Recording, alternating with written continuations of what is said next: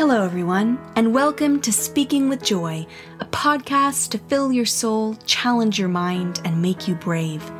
I'm your host, Joy Clarkson, and an evangelist for all things good, true, and beautiful. So make yourself a cup of tea, find somewhere comfortable, and let's dive in to this week's episode.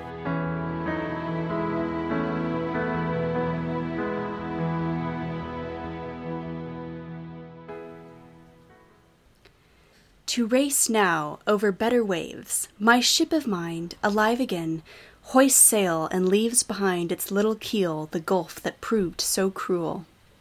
And I'll sing now about that second realm, where human spirits purge themselves from stain, becoming worthy to ascend to heaven. Here, too, dead poetry will rise again. For now, you sacred muses, I am yours. So let Calliope a little play her part, and follow as I sing with chords that scourged the wretched magpies, young girls once, till they despaired of pardon for their insolence. Soft hues of sapphire from the Orient, collecting gently, marked the circles now of skies serene from height to horizon. And this sight, once I left the morbid air, which weighed so heavy on my eyes and heart, began afresh to bring my eyes delight. The lovely planet, strengthening to our love, lit up with laughter all the orient sky, veiling her escort, Pisces, in bright light. Well, hello everyone, and welcome back to Speaking with Joy. You're joining me on yet another one of my escape casts, in which I've been trying to provide good, true, beautiful, and wholesome um, escape from the strange times that we find ourselves in. And today we will be escaping into rather grand realms of hell, heaven, and purgatory.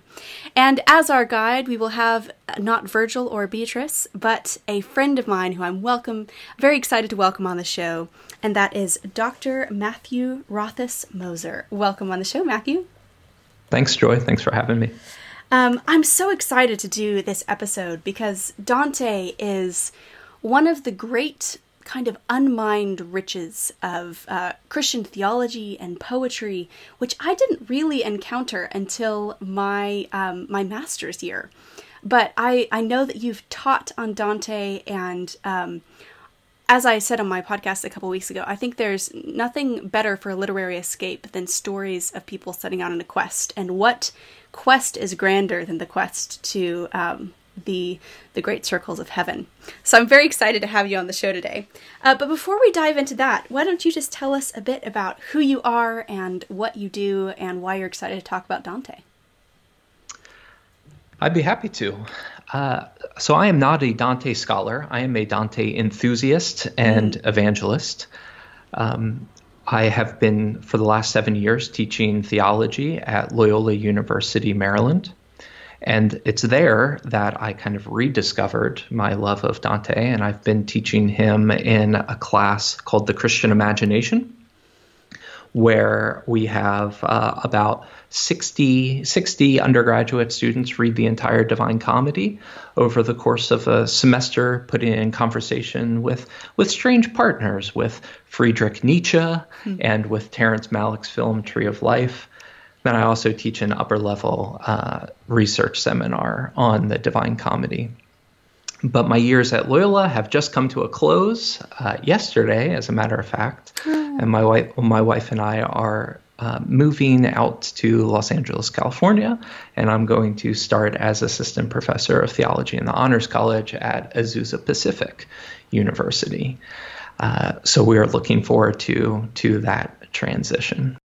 I must say that I am sort of jealous of your undergraduates. What a fun class that sounds like. Uh, Malick and Nietzsche. And I find that, though, the further I get in academia, the more I wish I could go back and re experience classes that I did in my undergrad I feel like when you get to adulthood, you don't realize the richness of getting to just have four years where nothing is really required of you other than just to like bask in in knowledge and beauty and literature. So I I'm always kind of annoying, but when I open up my my tutorials here at St. Andrews, I I'm always like, guys, you don't realize what a joy it is that you're getting to experience right now. And I think all of the undergraduates are kind of like, Sure. Um, you say as you assign us papers and tell us how to do exams. Uh, but all that to say, your class sounds amazing. Will you get to carry that over, do you think, something like that into Azusa? I, I don't think so. I don't think so. I will still get to teach Dante there. Uh, I used Dante as my my teaching model for my interview while I was out there, and so they they made sure to schedule me for the class uh, in which we read Dante. Okay. Uh, as as part of the syllabus. I'm not sure I'll be able to do that Christian imagination thing exactly, but I might be able to to morph it a little bit and yeah. It's, it's my favorite. It's my favorite class that I've ever put together. Oh, well, I hope that your students at, at Azusa get to enjoy your Dante enthusiasm as well. And I, I also have to make a note of the fact that Azusa is the rival school of my alma mater, Biola. Um, but I wish you luck. Sorry about that. I know. I wish you luck anyway. But there are lovely people there. Um, Diana Glyer is a friend, and uh, I know there's you will do well, and I know there's a lot of good things happening there. So yeah, I think it's going to be a wonderful place to be. Oh, absolutely, and uh, more temperate weather probably than where you are now. I would imagine. I think so. It was it was 40 degrees yesterday and 70 degrees today, and so we're we're hoping that we'll get fewer colds out there. Yes. Well, I think I think most things would be more temperate than that, uh, 40 degree or 30 degree change. Yeah. So I have been asking everyone who's come on the show uh, what they have been enjoying doing, uh, seeking out to keep them sane and hopeful in this strange season that we find ourselves in. So, what are those things for you?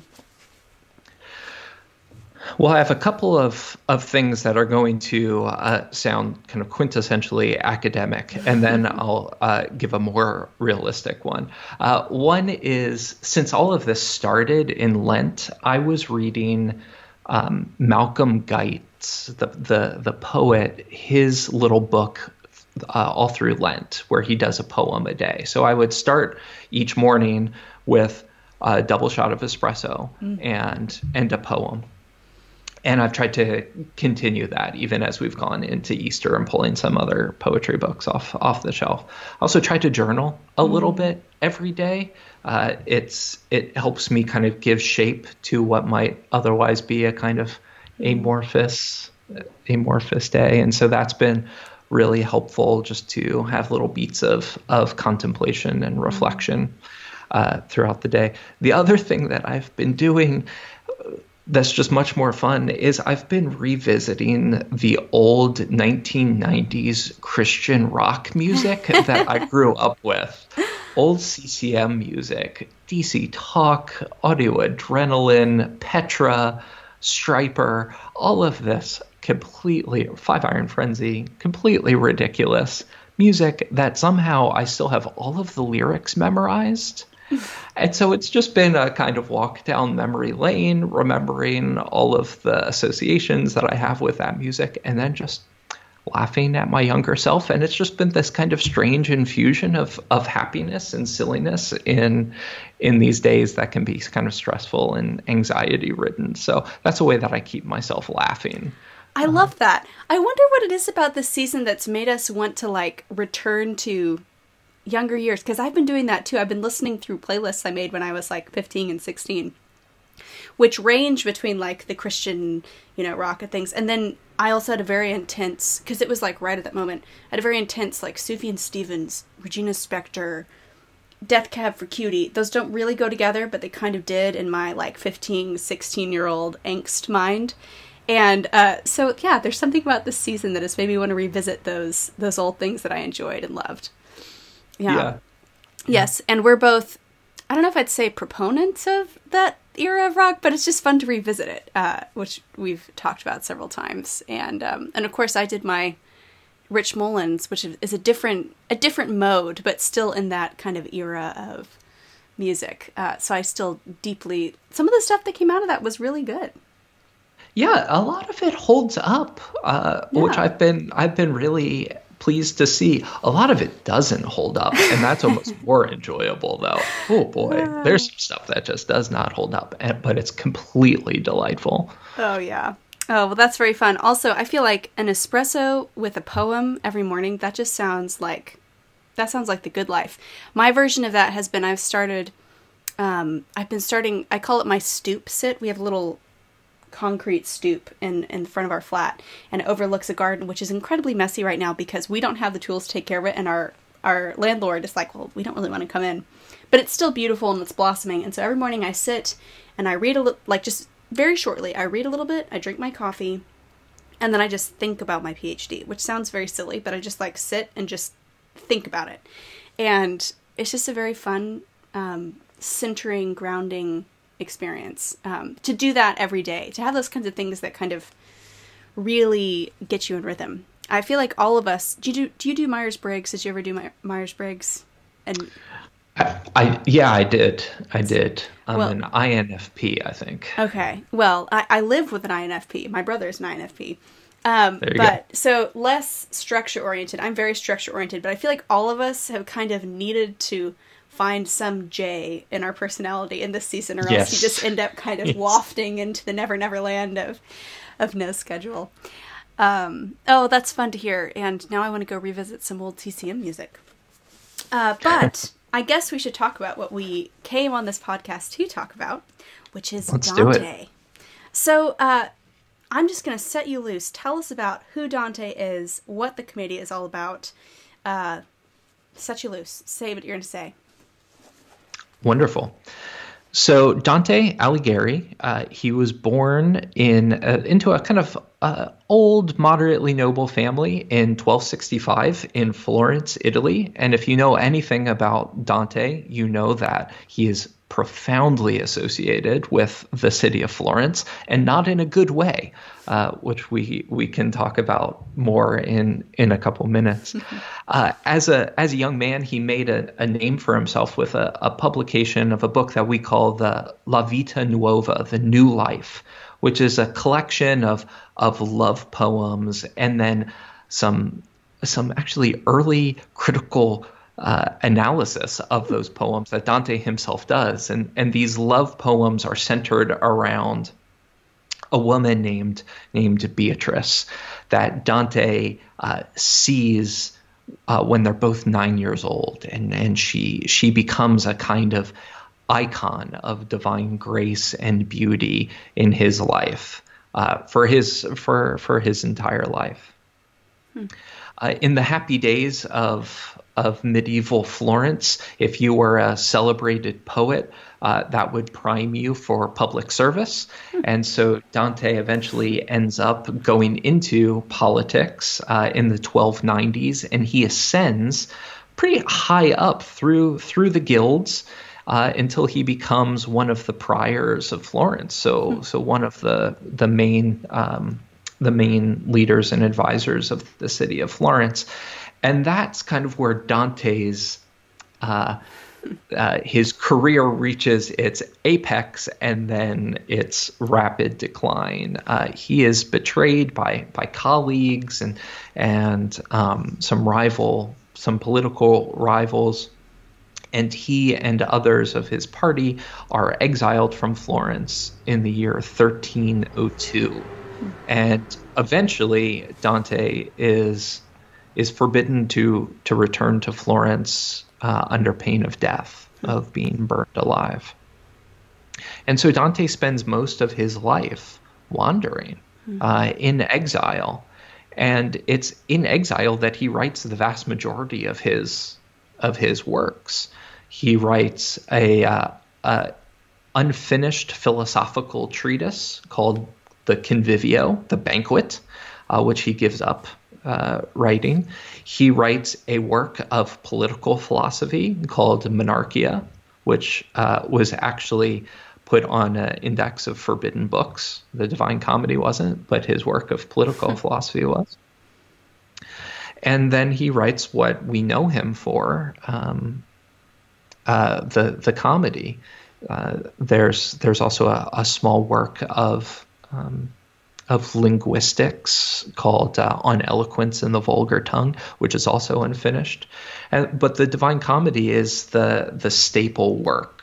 It's it's Dante's comedy, and this is what we we know him for.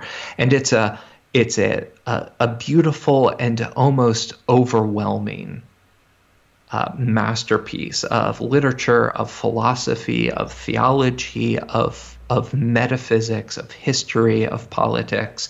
It really is a, a kind of summa mm. of of everything that Dante uh, knew and studied and dedicated himself to.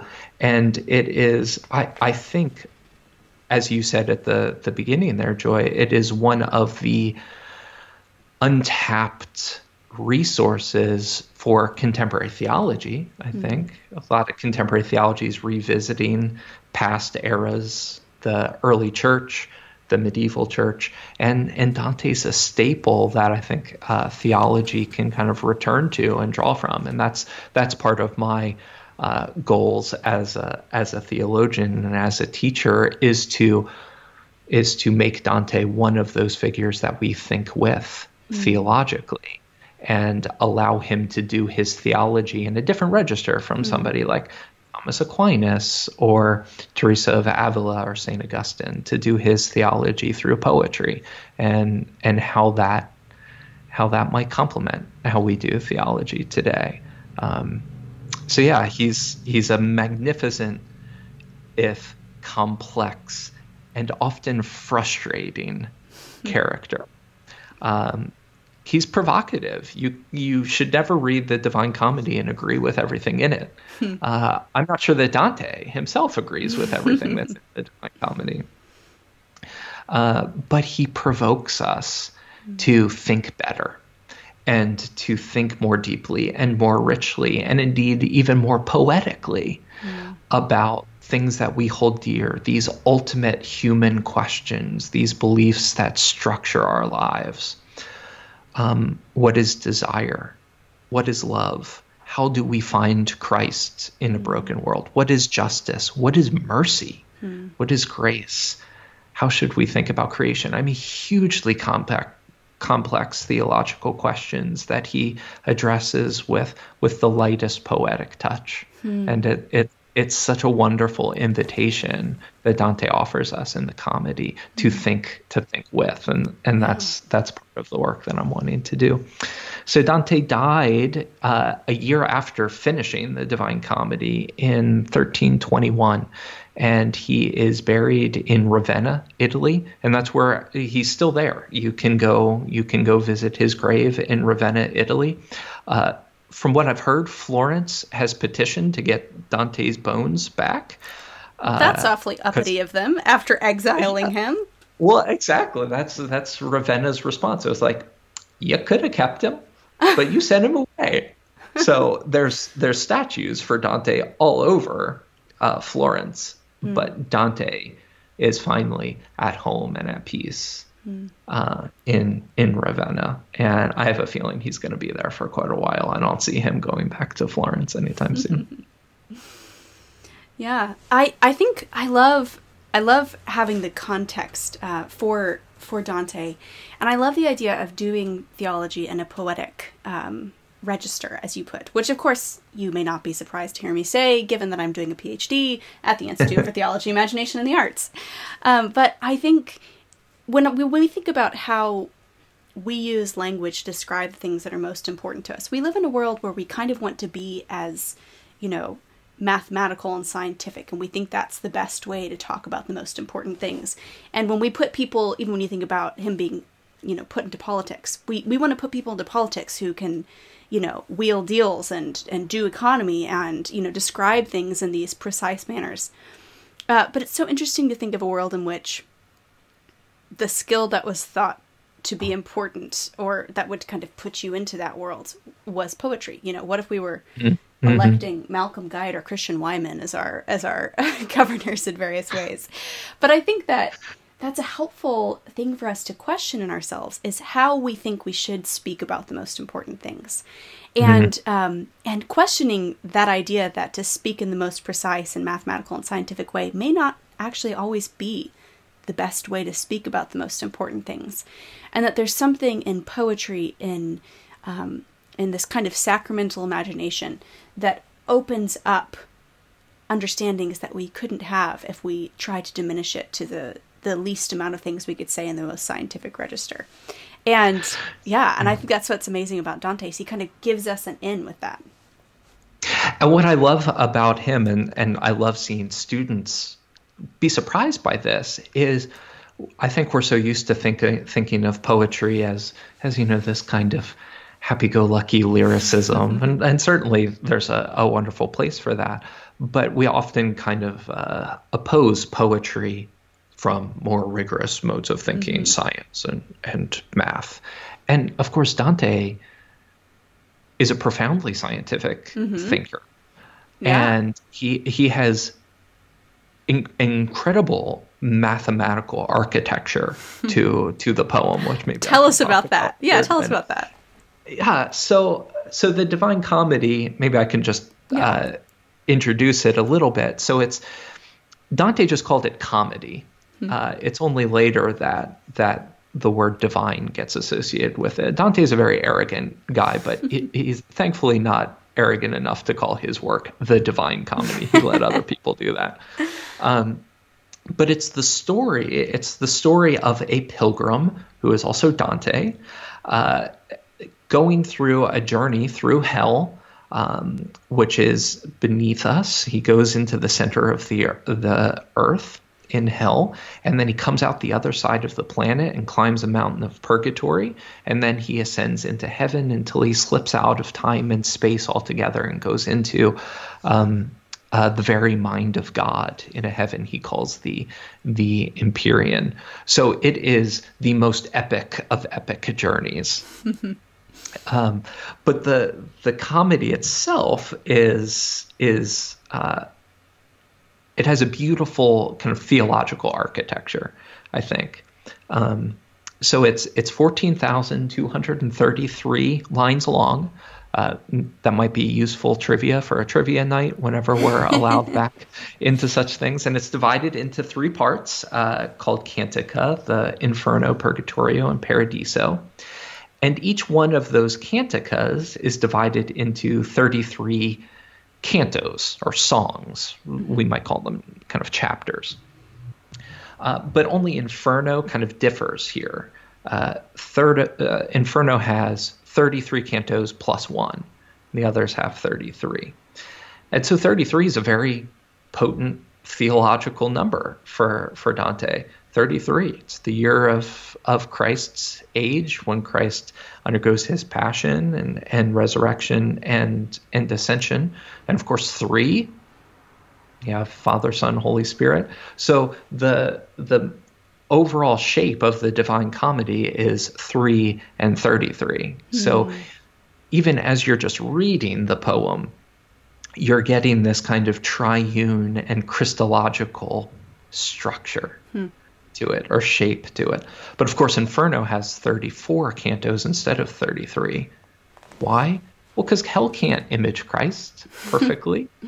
Purgatory can, because it's a realm of grace. Paradise certainly can, but hell can't. Hmm. So you have hell being kind of set off.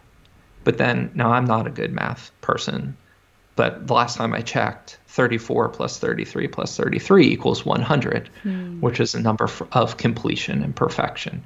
So even in the, the numbering of the cantos, you see Dante's theology at work because that's a theology of evil that that evil is different from good, um, but nevertheless evil can be redeemed. It can be drawn into this larger structure of of what God is doing, the perfection that God's going to do. So that's kind of the macro level of how the Divine Comedy is is structured. Um, but then on the micro level, Dante adopts a, a poetic scheme, and not many English translations can do this. Only the mm. Ciardi translation really attempts this. It's called the Terza Rima, and that follows a a B A B C B C D C rhyme scheme, uh, uh, which which can't easily be resolved. So the Divine Comedy is, an, in a sense, an unfinished work too, because mm. the the rhyme scheme can't resolve. Uh, so Dante has literally never finished a work, hmm. which also might be relatable might to academics. Yeah, relatable to academics, relatable to Christians, uh, and and the journey of our of our faith. Mm. But so if you look at a, a copy of the Divine Comedy, you'll typically see the poem divided into kind of sets of three lines called tercets, which tries to capture that terza rima. And so each line in the Italian, each line of, of poetry is exactly 11 syllables. So Dante said, well, I never had to force a rhyme. No. Okay. Okay, Dante, good for you. Whatever. Uh, but that means that every tercet, every three line, every every collection of three lines is also 33 syllables. Wow. So the entire Divine Comedy on the macro level and on the micro level is kind of structured on this Trinitarian and Christological kind of rhythm. And uh, so even as you're just reading the poem, you don't even have to be thinking about, it, but you're getting mm-hmm. kind of initiated into uh, the the the major um, the major Christian realities of of the triune God and the person of Christ. And and I mean I think that's that's not typically how we think about poetry being put together, but it's it's just exquisite. That's amazing.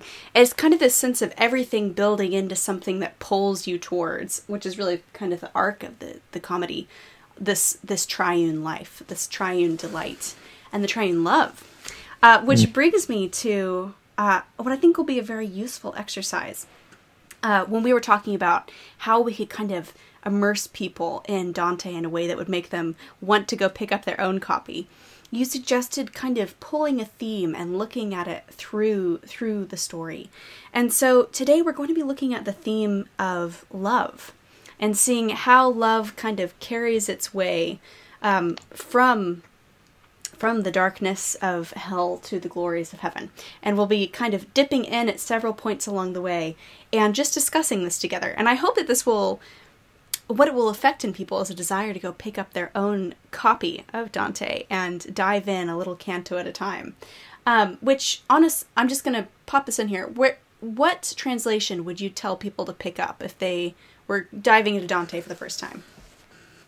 You know, there are so many good translations. I think the real key is to find something that's just readable and approachable. Yeah. So I think Mark Musa's translation, you can get individual uh, volumes for each part, or you can get something called the Portable Dante. Mm. The translation itself isn't always the most precise, but it's incredibly readable. Mm. And I think it's a good place to start. Uh, Robert and Jean Hollander uh, have a, a, good readable translation, but their notes are overwhelming. Mm. Uh, Anthony Esolen has a nice translation. It's fairly recent. Uh, Joy, you were reading from Robin Kirkpatrick's mm. translation, uh, which is which is uh, beautifully com- composed. But I, I, find you want to be familiar with the narrative yeah. of the Divine Comedy uh, before that. So I, I think um, that John Ciardi is a good mm. is a good option too. Yeah. There are.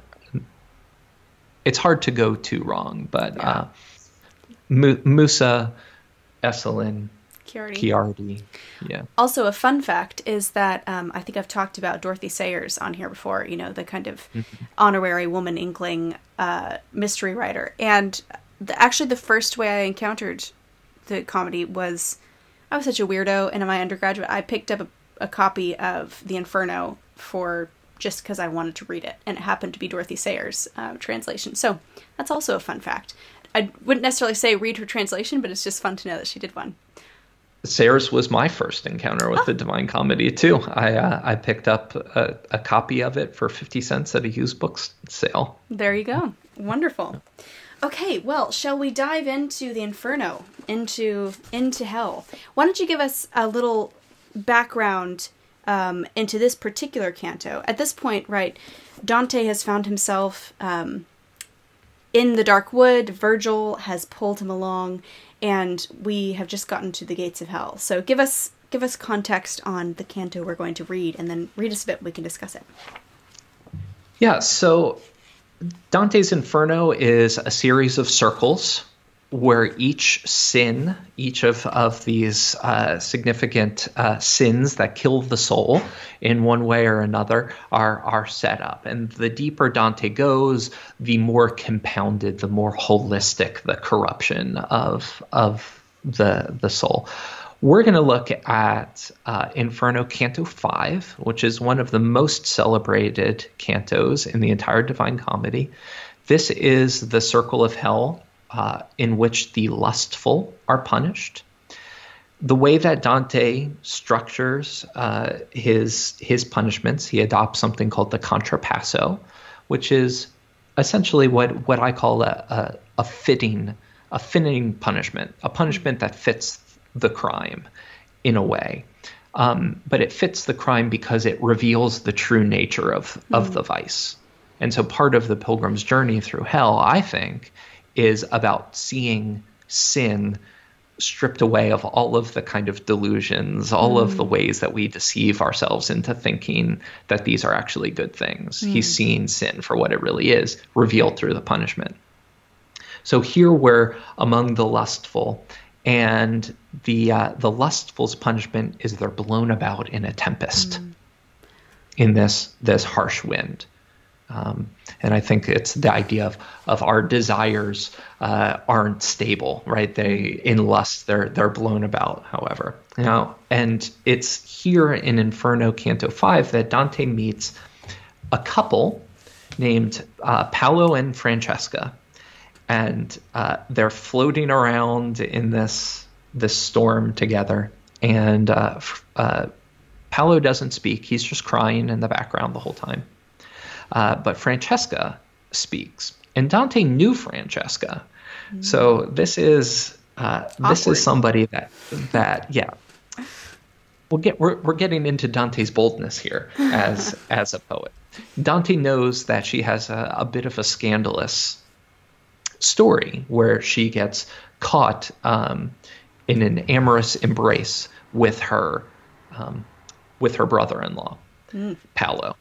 And so that's the scene that we're going to look at here. We're going to look at uh, Francesca's Francesca's speech about herself, and it's where she discourses on on love.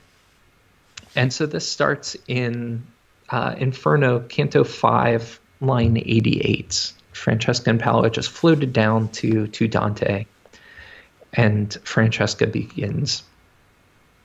O living creature, gracious and kind, that come through somber air to visit us, who stained the world with blood. If the King of the universe were our friend, we would pray that he might give you peace, since you show pity for our grievous plight. We long to hear and to speak of that which you desire to speak and know, here while the wind has calmed. On that shore where the river Po, with all its tributaries, slows to peaceful flow, there I was born. Love, quick to kindle in the gentle heart, seized this man with the fair form taken from me. The way of it afflicts me still. Love, which absolves no one beloved from loving, seized me so strongly with his charm that, as you see, he has not left me yet. Love, brought us to one death. So that's Francesca's kind of opening line. And it's interesting that she invokes love here mm. three times. She invokes love three times. And of course, we know um, three is a significant number for, for Dante. Uh, but of course, Francesca is, is so eloquent and so charismatic and so sympathetic. I mean, she's one might be tempted to say manipulative mm. here, right? If the king of the universe were our friend, well, but you're in hell, so clearly not. Well, and it's kind of one uh, of those things where you want to be like, well, surely you had some choice in making him not right. be your friend. and that's precisely the whole thing with with Francesca, right? She says, "Love absolves no one beloved from loving," hmm. right? Which is very much a kind of invocation of the kind of love poetry that Dante wrote as a young man. When the God of love strikes you, he overwhelms your sense of duty, your sense of fidelity, mm. right? What we want is a love that catches us off guard, mm. that enraptures us, where we become um, we become just these these kind of servants to mm. the God of love. Mm. And so Francesca is, in a sense, she's invoking this this word love in a way where where she's uh, she's saying love is God. Mm. And of course, the journey of of the comedy is to get us to the point where Dante says, "No, love isn't God. God is love." Mm but we're starting off here in the beginning where where Francesca is is making love into a god and she is just you know the poor helpless victim well, yeah and that's and that's where you see that tie back into this ring of hell being them being blown about um, when I was reading through it I I love in the opening where it says um, here condemned here were the souls condemned for carnal sins who made reason bow to their instinctual bent as starlings on the wing on the wing in winter chills are borne along in wide and teeming flocks, so on these breathing gusts the evil souls. And um, starlings, I, I hadn't experienced starlings in the States, but we have them here.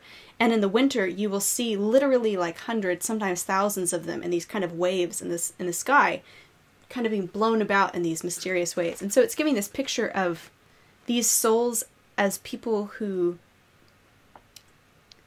either ha- can't or have given up their ability to choose. They're kind of just mm-hmm. tossed about. And that's very much how she narrates herself. Like she's narrating herself as it's not my fault. I, I didn't have a choice in the matter. This just happened to me.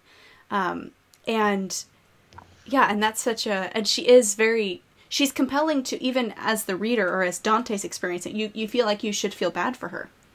Mm, uh, yes. But, but, then you begin to kind of wonder is that should I really feel bad for her? Is there something missing? Did she really lose her choice? Mm. Yeah. Yes. And that's the wonderful thing. Dante trusts his readers mm. too much sometimes, perhaps. Uh, he doesn't moralize, mm. he just presents these people, uh, Francesca here, uh, Brunetto Latini in Canto 15 of of Inferno, Ulysses in Canto 26, he presents these vivid and sympathetic and even inspiring characters. And then he doesn't point out what's wrong. He, he yeah, he, he lets us do that hard and messy work. This is why I'm saying he's he's provocative.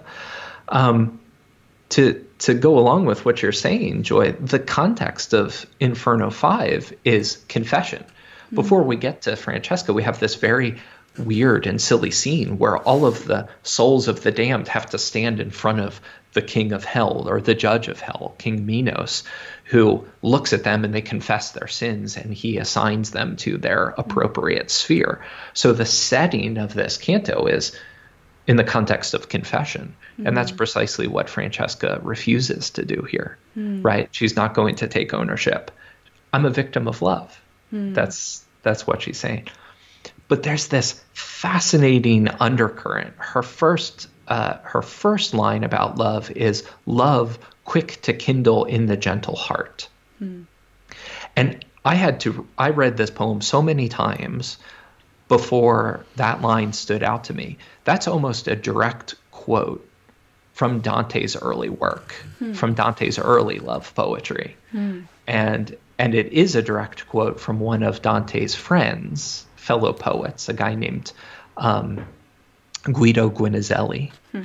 who was also a love poet. And we meet him in Purgatorio, where the lustful are being purged.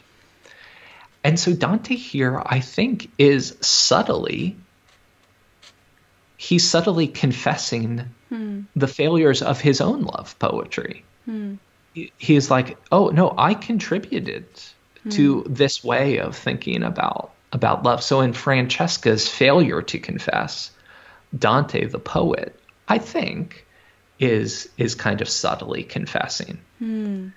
That's by, really interesting. By putting his own verse in her mouth. Mm. Yeah. That's so interesting, and I think um, that something that stands out to me in her little speech as well.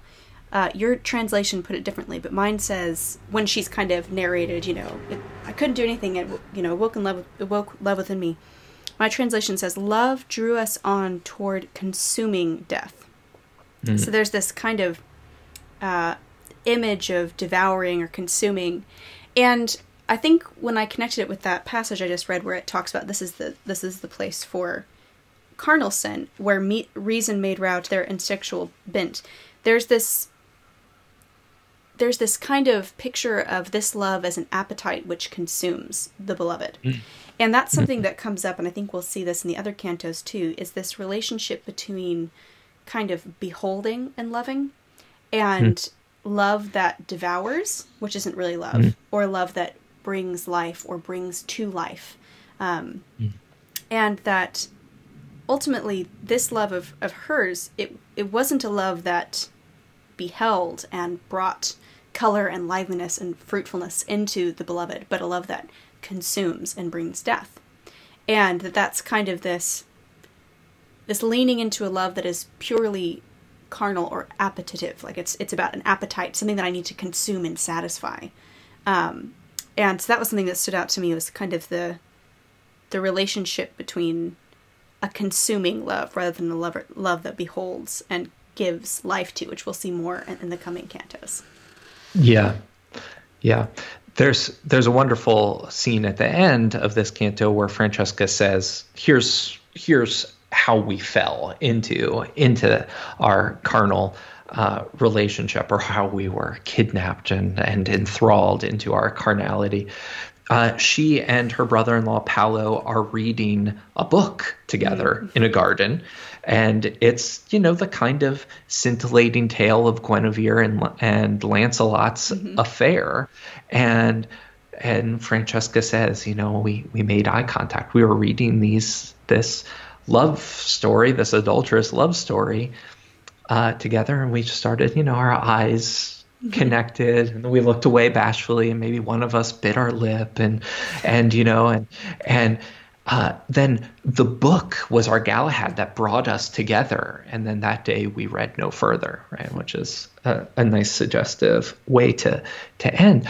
Uh, but what's so fascinating is is uh, Francesca is saying a book led us into mm. into She's our damnation. Putting the blame on anything other than her choice. Absolutely. Absolutely. And so the book, the story shaped her desire. Hmm. Right? She read the story of a of a adulterous relationship and so then she performed what she read hmm. to her damnation. Well, isn't it interesting that now Dante is writing a book hmm.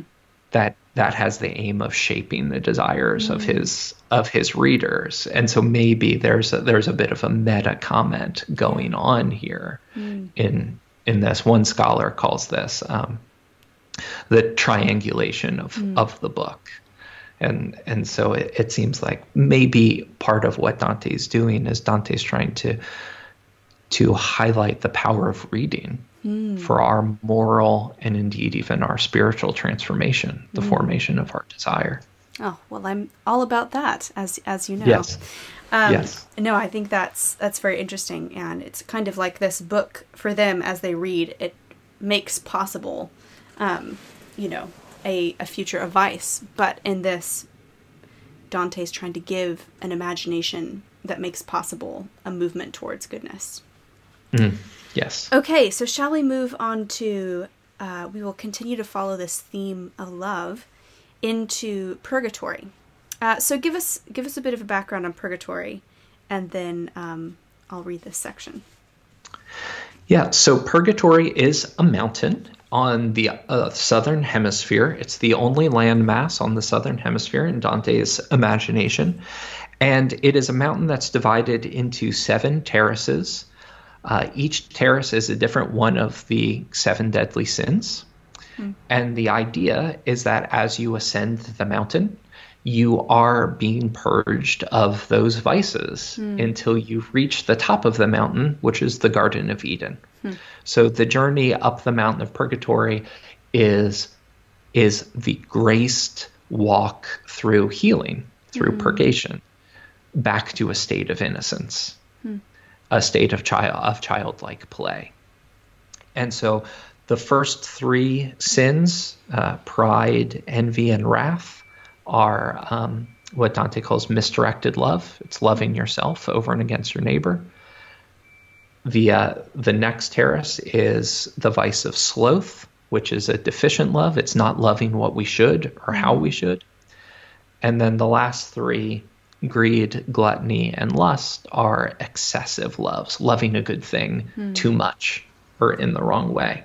And so the scene that we're talking about here is in in Canto 19, just as Dante is about to move into those excessive, mm. excessive loves and have those vices purged from him. And so he spends three nights climbing up Mount uh, Mount Purgatory, and this is kind of the middle of his journey. And he falls asleep, and he has this dream there came, dreaming to me, a stammering crone, cross eyed and crooked on her crippled feet. Her hands mere stumps, and drained and pale in look. I gazed at her. Then, as to frozen limbs, when night has weighed them down, the sun gives strength. Likewise, my staring made her free, long tongue to speak, and drew her in the briefest space erect in every limb, giving the hue that love desires to her blurred, pallid face. And once her powers of speech were thus untied, she then began to sing. So I could not, except with pain, have drawn my eyes away. I am, she sang, I am the lovely siren, so full of pleasure to the ear my tune that mariners I magic in mid ocean. And Ulysses, entranced to hear my chant, um, I turned off course. Rarely do those who've learned my ways depart. I bring them full content. And then, before that mouth closed up once more, a lady, holy and alert, appeared, and at my side she crushed the other's power. Virgil, O Virgil, in harshest tones. Who's that? she said. And he approached, eyes set, unwavering, on her true nobility. He seized the siren, ripping down her dress, opened the front of her, displayed her guts, and that, with all its stench, now woke me up. Oh my. yeah, we like to think of Dante as maybe a little bit more highbrow than he actually is. Uh, he is a he's a comic poet, and uh, so he is very uh, earthly, shall we say? He's going. I feel like he's. I feel like he's going for shock and awe with this one. I think he is. I think he is. I, I have to admit, this is one of my favorite passages in the entirety of the Divine Comedy um, not because it's it's so gross, but because I think it's so representative of mm. how Dante thinks about this word love. Um, you know, we have the scene of of the siren, mm. and what's so important is that the siren comes into the dream and she's she's clearly monstrous, mm. right? She's she's ugly. She's not desirable. She's she's stammering, cross-eyed, crooked. Her hands are stumps. stumps. She's, I mean, it, the, this is. I, I mean, I can't even imagine what the film version of this would oh. would look like. and then Dante says, "I gazed at her." Mm. And it's through his vision, which hasn't been healed yet, mm his vision transforms her obvious heinousness into something desirable, right? Mm. His vision is what straightens out her limbs and makes her stand up straight and gives her the hue that love desires and actually sets her free to talk, right? She couldn't talk before. And so I think Dante's drawing um, our attention as readers on onto the way that the power of our imagination mm. and how when our imagination is unhealed untransformed by grace and by true beauty we can make when we make sin look attractive mm. like francesca did we can make ugliness look beautiful we mm. can hmm. make what is undesirable desirable hmm. and that's kind of what Purgatorio dramatizes is the healing of that in in Dante, and then I, I think by extension in in us. The other thing that I think is is really telling is that when the siren begins to sing, hmm. Dante's again enthralled, right? He hmm. could not accept with pain, which I think is a key line, hmm. have drawn his eyes away. And then she she says, I am, I am the love, lovely siren. So hmm. she inv- invokes the divine name there twice. Hmm. Oh I am. Gosh, wow. I so am. she's making love God again.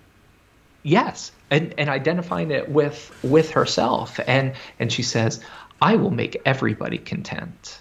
You know, I will I will please you. And isn't this exactly what every sin says? Hmm.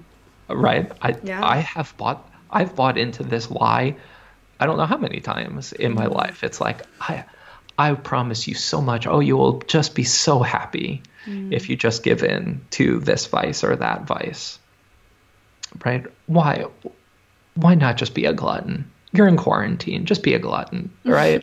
it will bring you full content.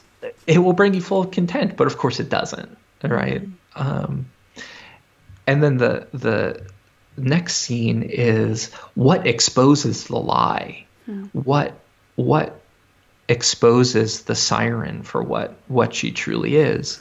It's only when true beauty shows up in the dream. This other lady, holy and alert. There's speculation about who this other lady is. It seems pretty clear to me that it's it's Beatrice. Mm.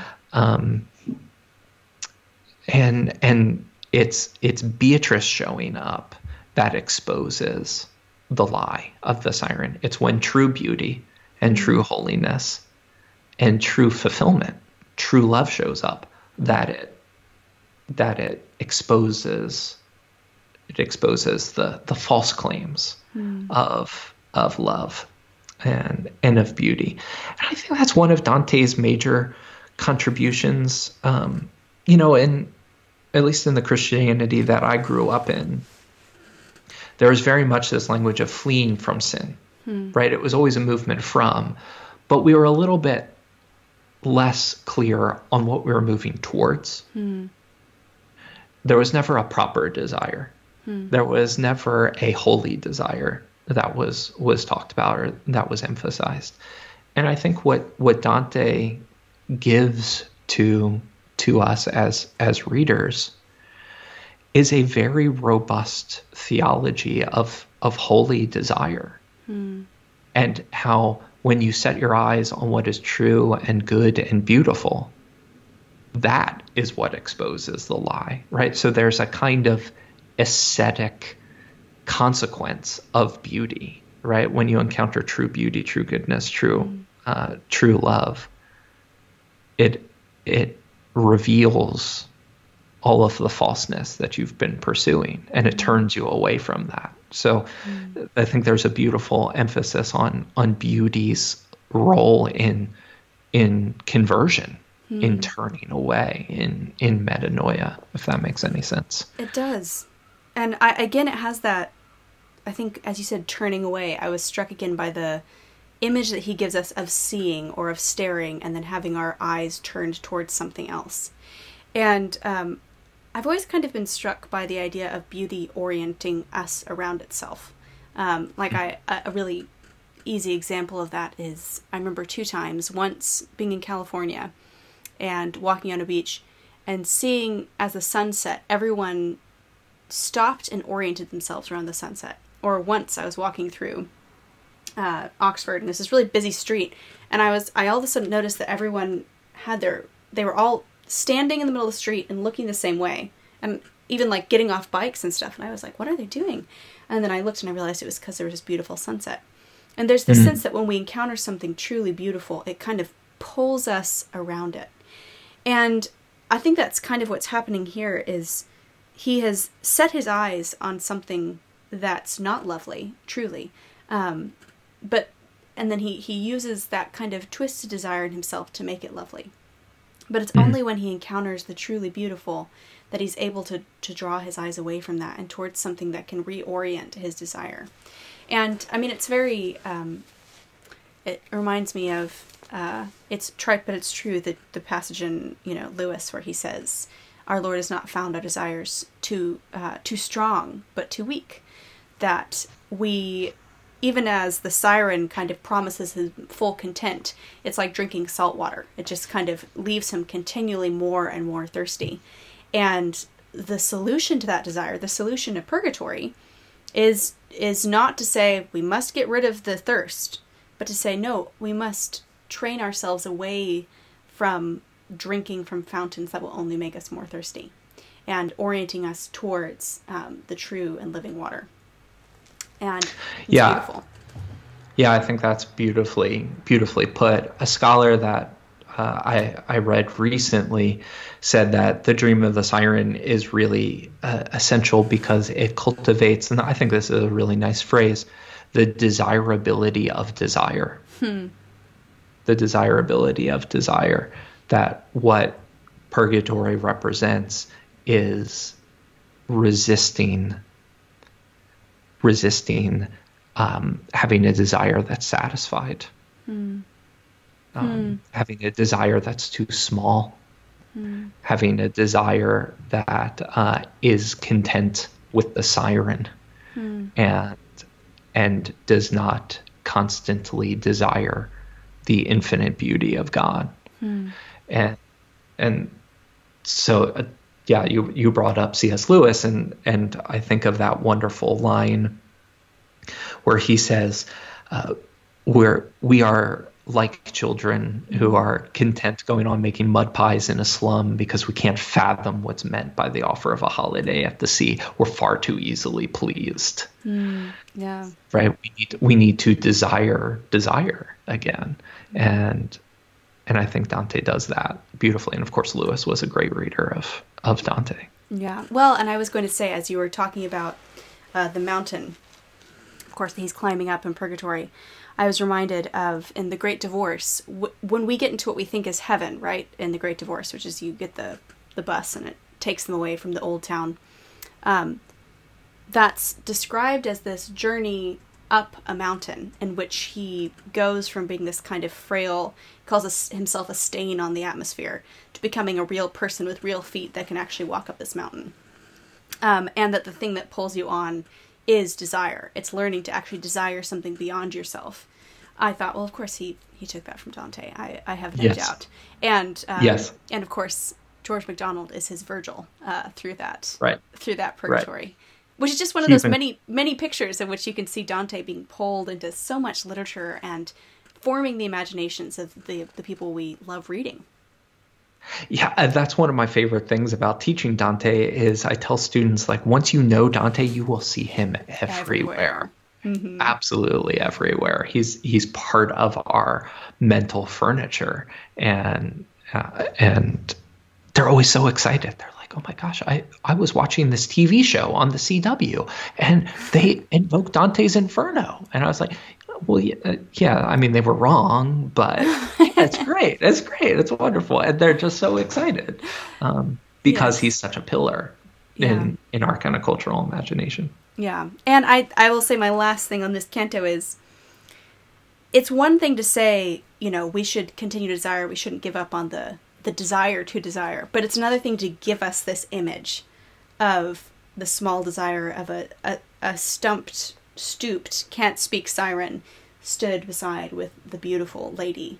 Um, that gives us not just kind of an intellectual way to understand it, but this image that makes it seem true. And I think that's the gift that he gives us. Uh, this is a, a clear example of him doing theology through poetry in a way that Yes. couldn't be as effectively done in, in mere, um, you know, just laying out ideas. I think that's something I always want people to think about is that Dante here, he's not just doing theology in a more complicated way. Do you know what I mean? He's not just taking what would be a very simple theological idea and then just making it, uh, making that point more circuitously. He's making it in a way that can really only under, be understood through this form of poetry and imagery. Yes. Yeah. Yes. Okay, shall we? We will move to our um, to our next bit um, again on love. We're getting closer closer to heaven, although we, we won't get into it too much. We'll close with a canto from that. Uh, but our next passage is we're doing it on uh, Beatrice, isn't it? Yes. So give us the context and, and I'll let you do that reading. Great. So this is in Purgatorio 30. Uh, a little bit of background. Dante is found at the beginning of the Divine Comedy, lost in a dark wood. And the Virgin Mary up in heaven sees him in his plight, and she sends Dante's patron saint, Saint Lucy, uh, to to help Dante, and Lucy goes to Beatrice, who is also in heaven. Beatrice died uh, when she was very young, in her mid twenties, and Beatrice goes to Virgil, who is uh, in limbo in hell. And so there's a nice kind of uh, management model that Dante uh, creates there. And so Virgil has been Dante's guide through all of Inferno and up until Purgatorio 30, Virgil is going to hand Dante over to Beatrice, and Beatrice is going to take Dante now that he has been purged of his vices, now that he has been um, uh, made ready for heaven, restored to innocence. He, uh, she's going to guide him into to the rest of the journey into into paradise. So we get to that towards the end of Purgatorio in Canto 30, and we've been looking forward to this moment because Virgil keeps saying to Dante, like, hey, Beatrice is at the top of the mountain. I know you're tired, man. I'm tired too, but like, let's keep going. I know you're scared. Let's keep going because Beatrice is waiting.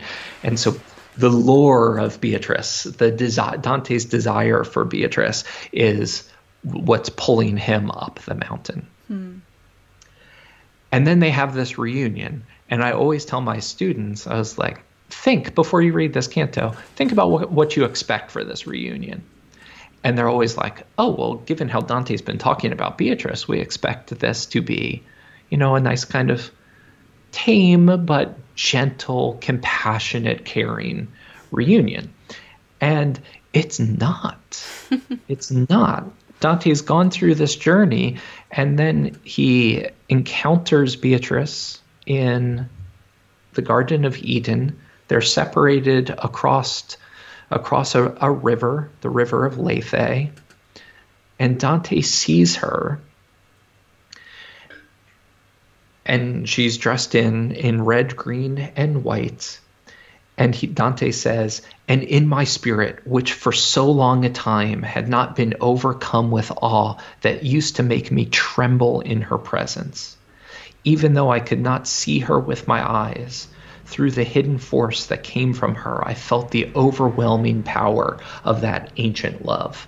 And here Dante's using language from his Vita Nuova, his early youthful encounters with Beatrice. But as we'll see, he's going to develop those a little bit. And as soon as her majestic force, which had already pierced me once before I had outgrown my childhood, struck my eyes, I turned to my left with the confidence a child has running to his mama when he is afraid or in distress, to say to Virgil, Not a single drop of blood remains in me that does not tremble. I know the signs of the ancient flame. But Virgil had departed leaving us bereft. Virgil, sweetest of fathers, Virgil to whom I gave myself for my salvation, and not all our ancient mother had lost could save my cheeks, washed in the dew, from being stained again with tears. And what's interesting about that passage when Dante describes Beatrice as that ancient flame, he's quoting Virgil here, Virgil's Aeneid.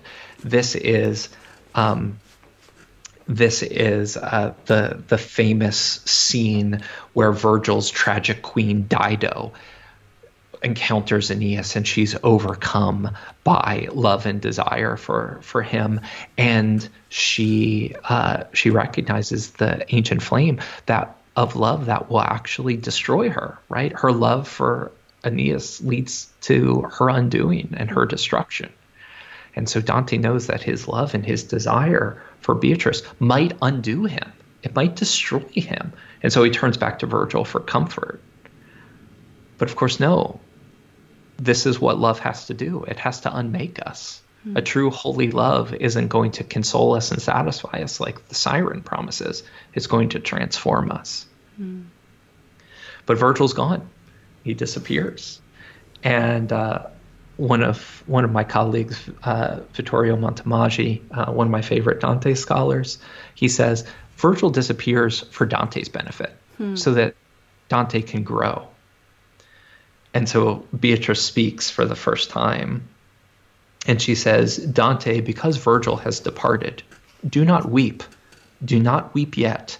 There is another sword to make you weep, which is not what you expect.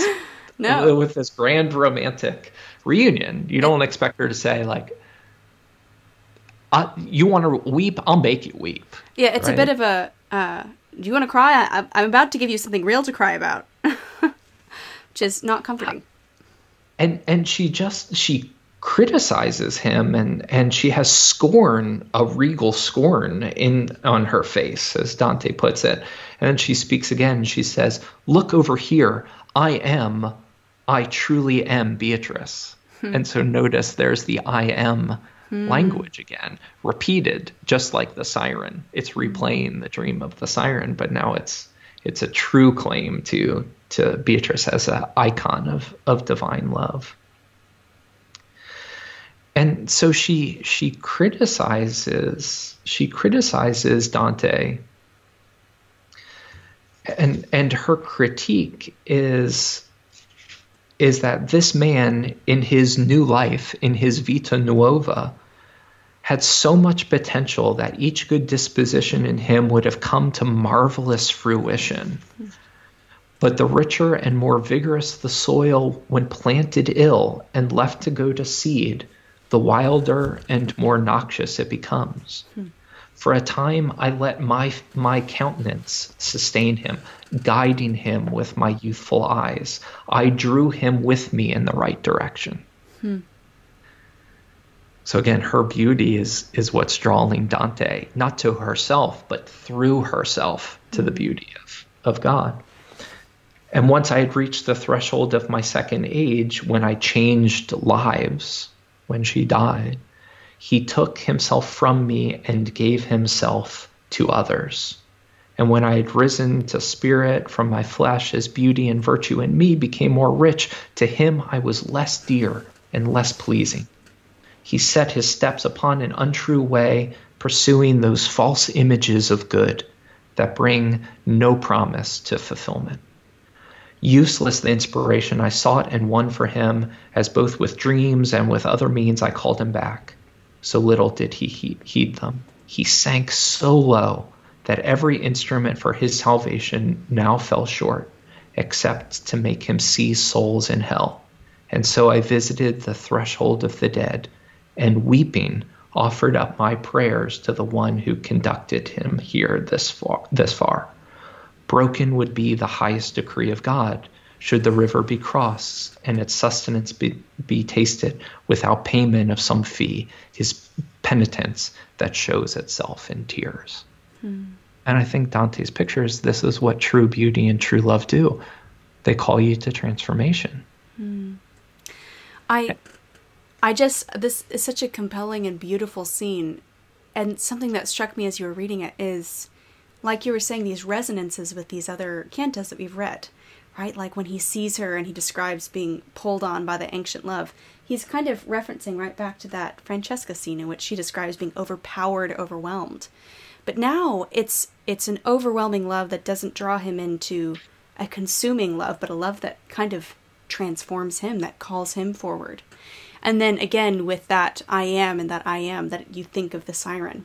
And so it's like this this transformation of we've seen these other loves that were either in, in damnable forms or in, in forms that weren't yet purged and it, we see it suddenly in this light that can actually be the, become the thing that draws him on and there's a sense in which this desire for beatrice becomes that sanctified desire that pulls him towards towards god and that i think is a beautiful picture of what you were saying earlier that it's not just to turn away from desire, but to ask that these desires be transformed so that we're pulled towards God through them. And and that's what we see in Dante is this kind of long arc of his of his love and his desire for Beatrice becoming transformed and purified into something that actually pulls him into the courts of heaven. Yes, absolutely. And I think one of Dante's boldest moves is that he identifies Beatrice and Christ. Hmm. Um, you know, Christ's number is 33. Hmm. Beatrice's number is nine. Hmm. Right? Dante's, Dante always associates her with the number nine because uh, he first saw her when he was nine years old, the hmm. ninth hour of the ninth day of the ninth month. Uh, and so, of course, nine is the multiple of of three, yeah. um, three times three, and and so I think Beatrice for Dante, Beatrice is how Christ comes to Dante. Mm. And this seems really bold at first. I know my students are always like, "Oh, can can we say that?" that? Okay, yeah. Are, are we allowed to say that? And I said, you know, Dante may be being very bold. Maybe he's setting Beatrice up as an idol. Or maybe Dante's just taking very seriously what the word Christian means. Mm right? It just means little Christ. Yeah. And so I, I say, you know, Dante's picture of, of Beatrice is also an invitation to us to ask ourselves, who do we need to become in order to be that Beatrician figure mm. for others? Yeah. How do we become this little Christ? It's it's the to, words to it's the words of St. Paul when he talks about being transformed into Christ's image and she has truly become that she is has been so transformed by the true love that she becomes that image that um, that he can strain towards and that's just that's a beautiful thing um, and i love i love also knowing that about nine i didn't realize that with beatrice i'd never heard that yeah, uh, she is in exactly 33 cantos huh. in the Divine Comedy. So she comes in in Purgatorio 30 and she leaves in Paradiso 30. Hmm. Uh, so 33 cantos. Uh, she is uh,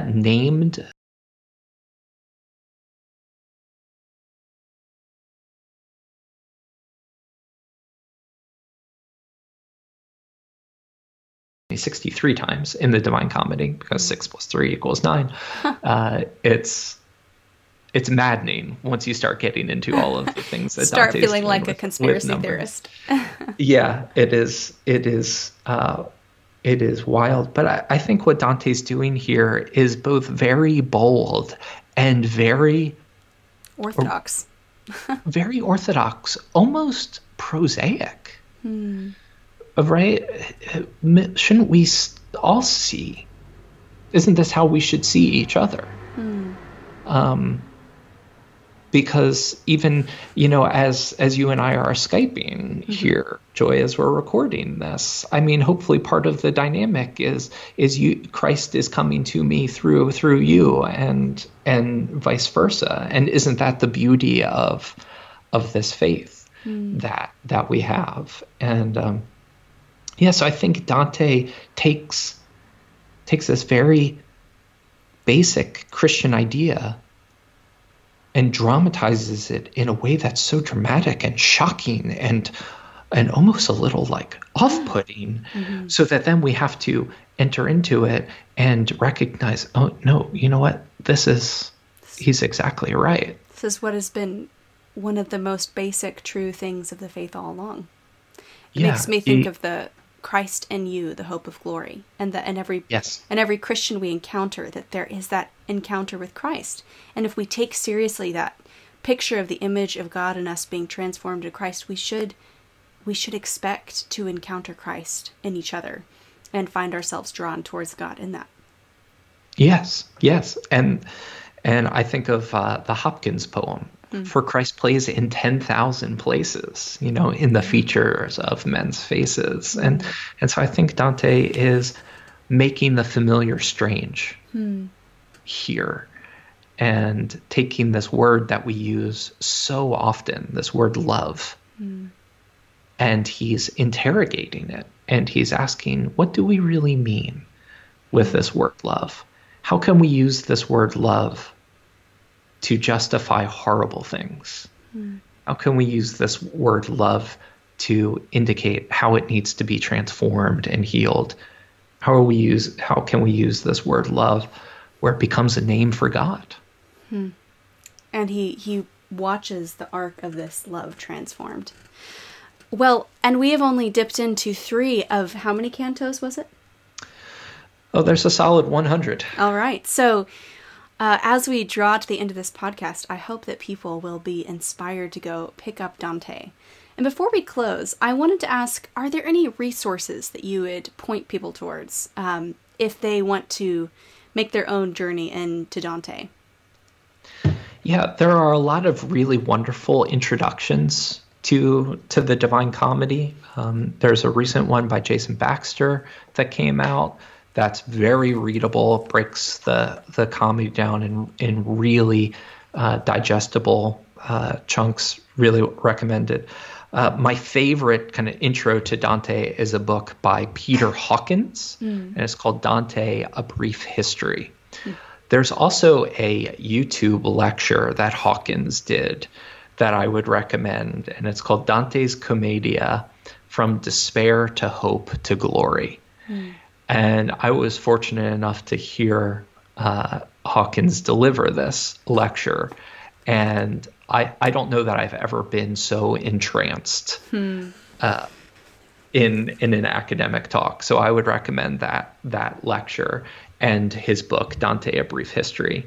And I think he has one of the most wonderful lines in this book. He says, "Readers of Dante have nothing to lose in coming to the Commedia, except perhaps life as they have known it thus far." Oh, well, what could make you want to read it more than that? Hawkins is the professor from Yale, right? He is, yes. Yes, I remember. Um, I almost did their master's in literature and religion there, and I remember being almost compelled to go there just because of watching his YouTube um, thing on Dante. And he, yes, I think marvelous. It, I think it was in that too, where he talks about kind of his journey through Dante at the same time as falling in love with his wife, and there kind of being this Beatrician relationship with them too. So Yes, it's de- wonderful. Yes, definitely point people in that direction. And um, I think to close, we have to close with that most classic canto, perhaps, of all of Dante, with the famous closing lines. So uh, let me end this with saying thank you so much for giving generously of your time and of your Dante enthusiasm. Um, I know that I have learned from it, and I, I hope that many other people will enjoy this as well. And, oh, it's my pleasure. So thank you so much for coming on. And why don't you end with kind of the closing canto in, in the Commedia? Wonderful. So this is Paradiso 33, and this is how the Divine Comedy ends with Dante beholding God in the beatific vision. And he sees all of creation as a book bound by love. He sees the lights of the Trinity, and then he sees uh, this final mystery of divine love that I'll read here. Oh, how scant is speech, too weak to frame my thoughts. Compared to what I still recall, my words are faint. To call them little is to praise them too much. O eternal light, abiding in yourself alone, knowing yourself alone and known to yourself, and knowing, loving, and smiling on yourself that circling which, thus conceived, appeared in you as light's reflection, once my eyes had gazed on it a while, seemed within itself and in its very color to be painted with our likeness, so that my sight was all absorbed in it. Like the geometer who fully applies himself to square the circle, and for all his thought cannot discover the principle he lacks. Such was I at that strange new sight I tried to see how our image could fit in the circle and how it found its where in it. But my wings had not sufficed for that. Had not my mind been struck by a bolt of lightning, that was granted what I asked. Here my exalted vision lost its power, but now my will and my desire, like wheels revolving with an even motion, were turning with the love that moves the sun and all the other stars.